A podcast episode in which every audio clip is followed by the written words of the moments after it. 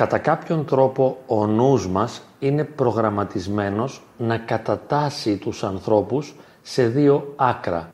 Το ένα θα μπορούσαμε να πούμε ότι είναι θετικό άκρο και το άλλο αρνητικό. Έτσι λέμε ότι κάποιος είναι έξυπνος ενώ κάποιος άλλος είναι χαζός. Κάποιος είναι τίμιος ενώ κάποιος άλλος είναι ανέντιμος. Κάποιος είναι υγιής και κάποιος άλλος είναι άρρωστος. Κάποιος είναι Άγιος, ενώ κάποιος άλλος είναι αμαρτωλός. Κάποιος είναι δίκαιος και κάποιος άλλος είναι άδικος. Αυτές τις διχαστικές διαφοροποιήσεις δεν τις εφαρμόζουμε μόνο στην ερμηνεία και την κατανόηση των άλλων ανθρώπων, αλλά και στην ερμηνεία και την κατανόηση του ίδιου μας του εαυτού. Και αυτό μας δυσκολεύει ιδιαίτερα, διότι άλλες φορές θεωρούμε ότι είμαστε έξυπνοι, ενώ μετά αλλάζουμε γνώμη και λέμε ότι είμαστε χαζοί. Εάν κάτι δεν πάει καλά με την υγεία μας, λέμε ότι είμαστε άρρωστοι και τότε κάνουμε και δυσίωνες προβλέψεις για το μέλλον, ότι όλα θα πάνε στραβά. Ενώ τις περισσότερες φορές η αρρώστια είναι ένα στάδιο το οποίο θα το διαδεχθεί η υγεία. Όπως και μια ανόητη συμπεριφορά θα την ακολουθήσει μια έξυπνη συμπεριφορά. Και μπορούμε να παρατηρήσουμε ότι και εμείς οι ίδιοι άλλοτε είμαστε δίκαιοι, άλλοτε είμαστε άδικοι. Άλλοτε έχουμε αυτοέλεγχο και άλλοτε χάνουμε τον έλεγχο. Μερικές φορές αγωνιζόμαστε και κάνουμε το καλό και το χαιρόμαστε και άλλες φορές διαπιστώνουμε ότι αυτό που διαπράττουμε είναι κάτι κακό και προσβάλλει την ηθική μας συνείδηση. Και ενώ η καλή πράξη μας δικαιώνει και μας επιβραβεύει κατά κάποιον τρόπο, η κακή και απαράδεκτη πράξη ρίχνει την αυτοεκτίμησή μας και θεωρούμε τον εαυτό μας ανάξιο. Νιώθουμε ότι δεν αξίζουμε.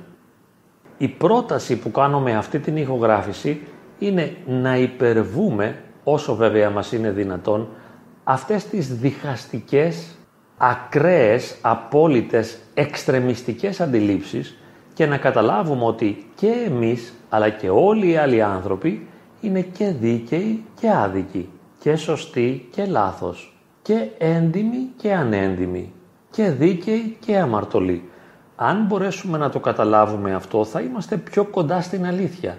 Πιο κοντά στην αλήθεια του εαυτού μας και πιο κοντά στην αλήθεια του άλλου και θα πάψουμε να ταλαιπωρούμε τον εαυτό μας αλλά και να δυσκολεύουμε τις σχέσεις μας με τους άλλους ανθρώπους καθώς θα ησυχάζουμε στην πραγματικότητα η οποία αγκαλιάζει και εμπεριέχει την πολικότητα. Μπορούμε να εννοήσουμε το κάθε δίπολο, την κάθε πολικότητα σαν μία ράβδο η οποία έχει δύο άκρα.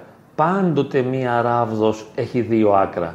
Έτσι, στο ένα άκρο είναι το δίκαιο και στο άλλο το άδικο. Στο ένα το καλό και στο άλλο το κακό. Στο ένα το έξυπνο και στο άλλο το χαζό. Στο ένα το υγιές και στο άλλο το ασθενές.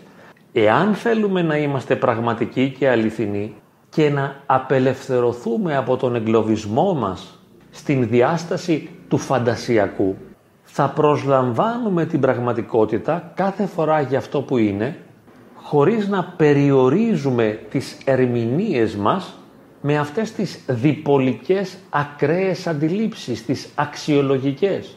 Θα μπορέσουμε να είμαστε πιο φιλικοί με τον εαυτό μας, αλλά και πιο φιλικοί με την πραγματικότητα.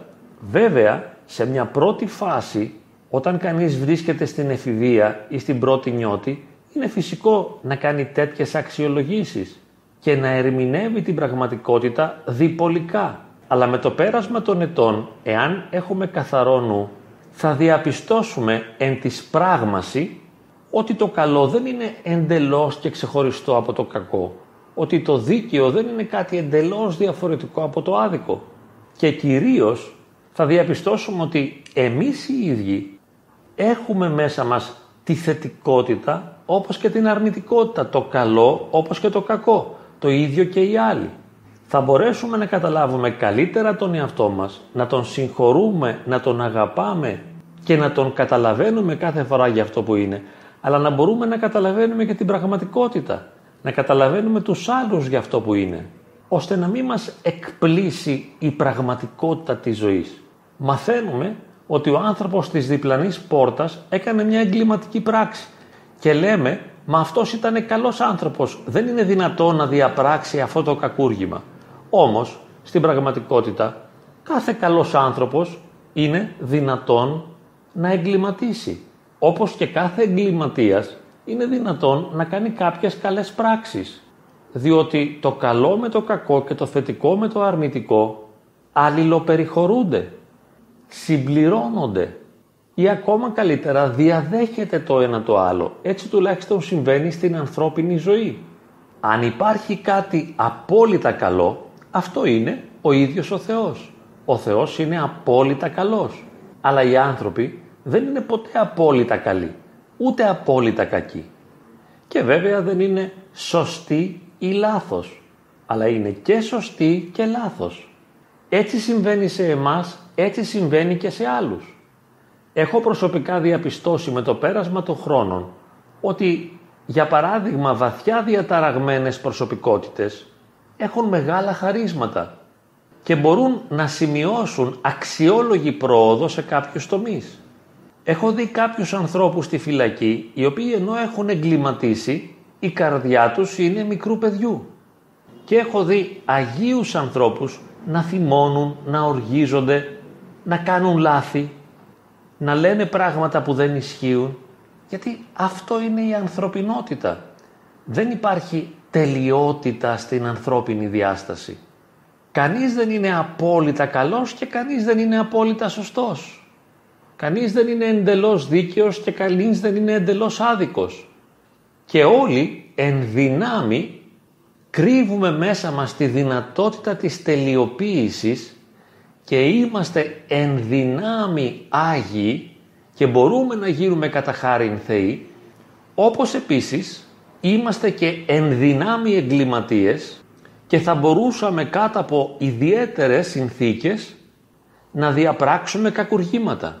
Εάν συνειδητοποιήσουμε αυτή την αλληλοπεριχώρηση του καλού και του κακού, του θετικού και του αρνητικού στην πραγματική ανθρώπινη καθημερινότητα, όχι μόνο θα συγχωρήσουμε τον εαυτό μας και θα επικοινωνούμε καλύτερα με τους άλλους, αλλά θα μπορούμε να καταλαβαίνουμε καλύτερα το νόημα των γεγονότων. Θα καταλαβαίνουμε καλύτερα τη σημασία των συμβενόντων. Δεν θα παρερμηνεύουμε την πραγματικότητα, αλλά οι ερμηνείες μας θα είναι όσο το δυνατόν πιο κοντά στην αλήθεια. Διότι όπως είπαμε η αλήθεια δεν βρίσκεται στους πόλους, στα άκρα. Η αλήθεια δεν είναι άσπρο ή μαύρο αλλά είναι απόχρωση του γκρίζου. Έτσι με απλότητα να βλέπουμε αυτό που συμβαίνει έτσι όπως συμβαίνει. Να αποφεύγουμε τις αξιολογήσεις και τις κατηγοριοποιήσεις και να έχουμε μία κατά το δυνατόν αντικειμενική ματιά ή μία θέαση απαθή της πραγματικότητας.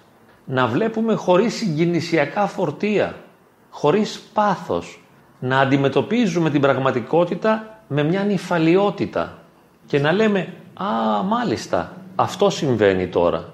Α, τώρα συμβαίνει κάτι άλλο. Μέσα μου τώρα κυριαρχεί αυτό το αίσθημα και μετά ένα άλλο αίσθημα. Τώρα συμπεριφέρθηκα με αυτό τον τρόπο και αργότερα με έναν άλλον. Και έτσι και οι άλλοι άνθρωποι τώρα έκαναν κάτι που μου άρεσε και αργότερα κάτι που θεωρώ ότι είναι απαράδεκτο. Κάποιος με ενθουσίασε με τη συμπεριφορά του και μετά με απογοήτευσε. Αυτή είναι η πραγματικότητα. Σας προσκαλώ λοιπόν, εάν θέλετε, να δοκιμάσετε να βλέπετε τα γεγονότα και τα πράγματα για αυτό που είναι. Ήσυχα, ψύχρεμα και νυφάλια, αποφεύγοντας τις ακρότητες. Έχουμε πολλά να ωφεληθούμε από μια τέτοια αντίληψη του εαυτού μας και των άλλων. Υπερβαίνουμε τις αξιολογήσεις και χαιρετίζουμε την πραγματικότητα κάθε φορά για αυτό που είναι.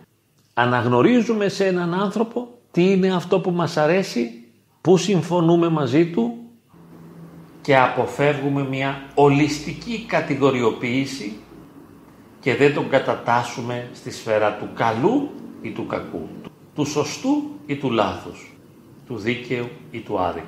Βλέπουμε κάθε τι με απλότητα έτσι όπως είναι. Με αυτόν τον τρόπο η όρασή μας γίνεται πιο πλούσια. Δεν απορρίπτουμε έναν άνθρωπο. Απορρίπτουμε κάποιες απόψεις του, κάποιες συμπεριφορές του. Αλλά χρειάζεται να δούμε τι είναι αυτό που μας αρέσει σε έναν άνθρωπο. Μήπως ανάμεσα στα σκουπίδια ή μέσα στη λάσπη του κρύβει κάποια μικρά διαμαντάκια τα οποία μπορεί να τα χάσουμε επειδή εστιάζουμε στο χώμα, στη λάμψη, στο σκοτάδι. Έχει σκοτάδι μέσα του, αλλά μπορεί να έχει και ένα φως. Αντιλαμβανόμαστε και το φως, εστιάζουμε και στο φως και λέμε ναι, μου αρέσει αυτή η ακτίδα φωτός μέσα του. Αυτή η ακτίδα μόνο. Βλέπω ότι γύρω υπάρχει σκοτάδι, το ξέρω, αλλά κάνω αναφορά σε αυτή την ακτίδα φωτός, σε αυτό το μικρό διαμάντι. Ξέρω ότι υπάρχουν και σκουπίδια, αλλά δεν εστιάζω σε σκουπίδια τώρα. Βλέπω το διαμάντι, βλέπω το φως. Θα έχουμε μια πολύ πιο ευρεία, ουσιαστική προσέγγιση της πραγματικότητας. Θα βλέπουμε περισσότερη αλήθεια και θα γινόμαστε περισσότερο αληθινοί και οι ίδιοι. Μακάρι να το δοκιμάσουμε και μακάρι να το καταφέρουμε.